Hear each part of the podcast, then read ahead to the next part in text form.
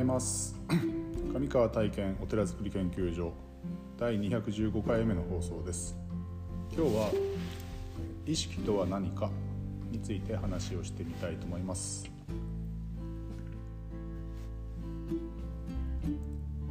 えっ、ー、とあのネットのインターネットの番組で「ニュースピックスという、えー、チャンネルがあるんですけどもその中で、えーと、堀江門こと堀江貴文さんのチャンネルがあってそれが、えーと、対談形式でいろんなゲストを呼んであのお話をするっていうその対談があってそれが YouTube に載ってたんでまあ見てたんですけどもあのドワンゴの川上信夫さんが来た回があってその時に、まあ、AI の話になってでそこでなんか意識とは何かっていうような話にこう入っていったんですよね。で、まあ、その話を聞いていてああなんかちょっと、うん、面白いなと思いながら、まあ、ちょっと軽く仏教の話にも入っていったんで、あのまあ、そのことをちょっとこう話を、まあ、まだあまりこう自分の中でもこう整理がついてないんですけども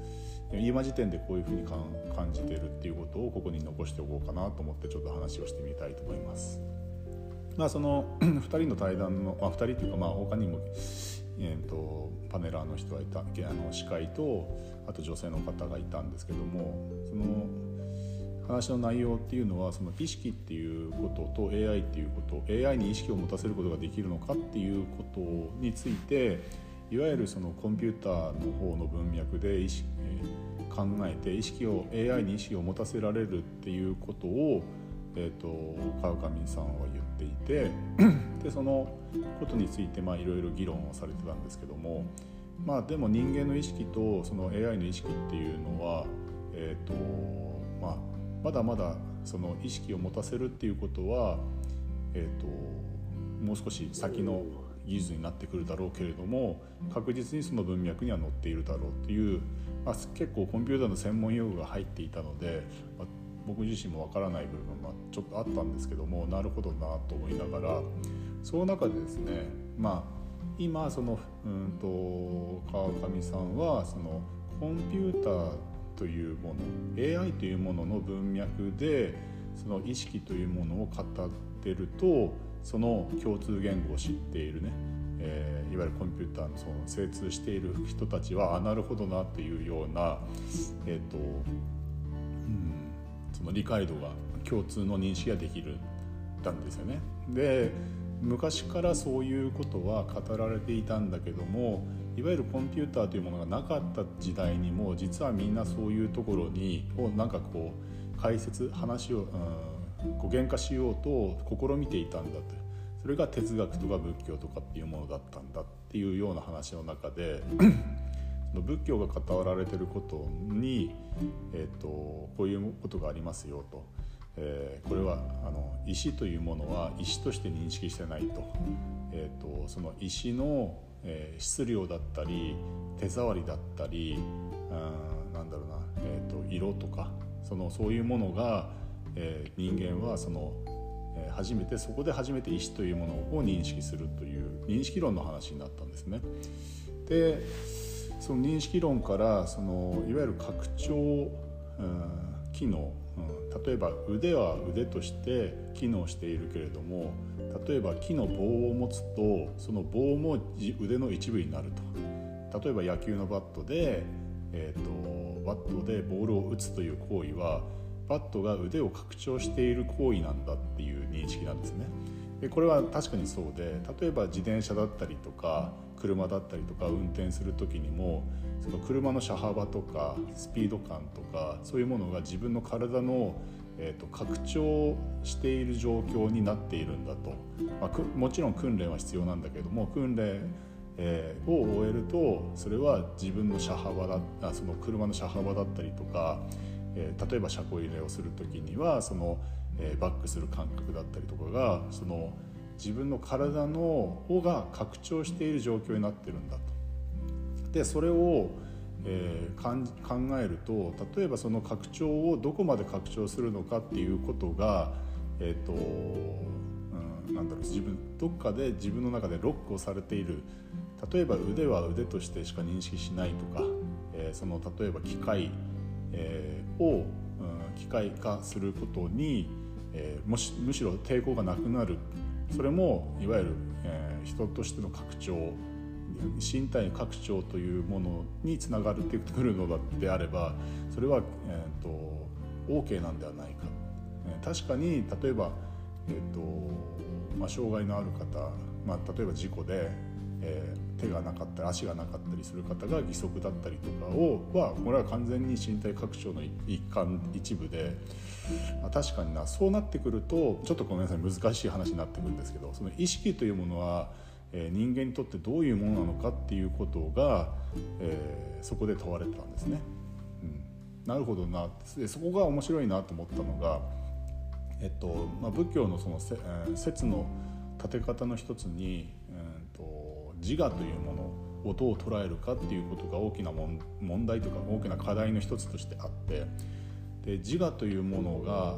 えー、あるからこそ執着が生まれ苦しみが生まれてくるんだというのが基本的な考え方なんですよね。でこの自我というものと意識というものをもう少しこううん自分の中でももう少しこう解像度をこう上げていくと上げていくとその自我とは何ぞやっていうことが、えーと、もう少し明確になるのかなっていうなんとなく直感があるんですよね。直感だからこれは正しいかどうかわからないんですけどもだからちょっとこの話が気になって何度も動画を見てしまってるのかなというこの意識っていうものが実はその、えっと、無意識このうんと川上さんの話の中では意識というのは無意識が無意識の無意識をこう何て言うかな無意識の上に乗っかって意識があるんだっていう話があるんですね。でここがちょっと僕の中ではあまりこう正確にというかちゃんとこうまだ捉えられてない部分でその無意識と意識の関係性っていうものをもう少しこうちょっとこう調べたいなというか、うん、もうちょっとこう明確にしていきたいなと思うんですよね。でその時の話としては無意識という、えーまあ、ディープラーニングという言い方をしてましたけどその無意識という、えー、ことが、をちょっとしたその遺伝子的な配列を変化させることによって意識というものが生まれてくるんだと、えー、動物というものはほぼ無意識で反射で生きてるんだと。反応で生きてるんだと、えー、その DNA に、えー、準じてのその DNA の指令に準じて、えー、生きているんだと。だからほとんど意識というものがない猿猿とかでもほとほぼ意識が意識というものはもう本当に微々たるものだと。人間のようにこんな意識が肥大化するということは、えー、という生物はいないと。でそのじゃあなぜそんなに意識が肥大化するのかっていうことがうんと結構大切なっていうか重要なも大きな問題な問題というか大きな説定説になってくるのかなというふうになんとなく直感してきたのでその辺をもうちょっと深掘りしていきたいなっていうそうするとうんといわゆる自我というものから来る執着、え苦しみというものが、えーと、もうちょっと明確に、えー、話ができるのかなという、えー感じがしてます。うん、ちょっと自分の中でも整理がついてないので分かりや分かりにくい分かりにくい放送話になってしまったんですけどこの辺りをもっと分かりやすく 話ができるようになると自分の中でももうちょっとこう落ちてきてるのかなっていうような感じがしています。まあ、ただまあこれはま自分の自分のためと言ったら変だけれども自分が今こういうことを考えてるんだこういう思いこういうなんていうかな、うんちょっとこう問題意識を持って、え、いるんだっていうことを、まあ、ここで話をすることでまた未来とか、ね、将来あこの時こういうふうに考えてちょっと悩んでたんだな悩んでた悩んでたっていうか、まあ、そういう問題意識を持ってたんだなっていうことを、まあ、ここに今日話をしたくて、えー、話をしてみました、はい、なんかこうそのことでなんかヒントになりそうなことがあったら教えてもらえたらいいなと思ってます。はい。今日も一日素晴らしい日をお過ごしください、えー、お祈りしております。ありがとうございました。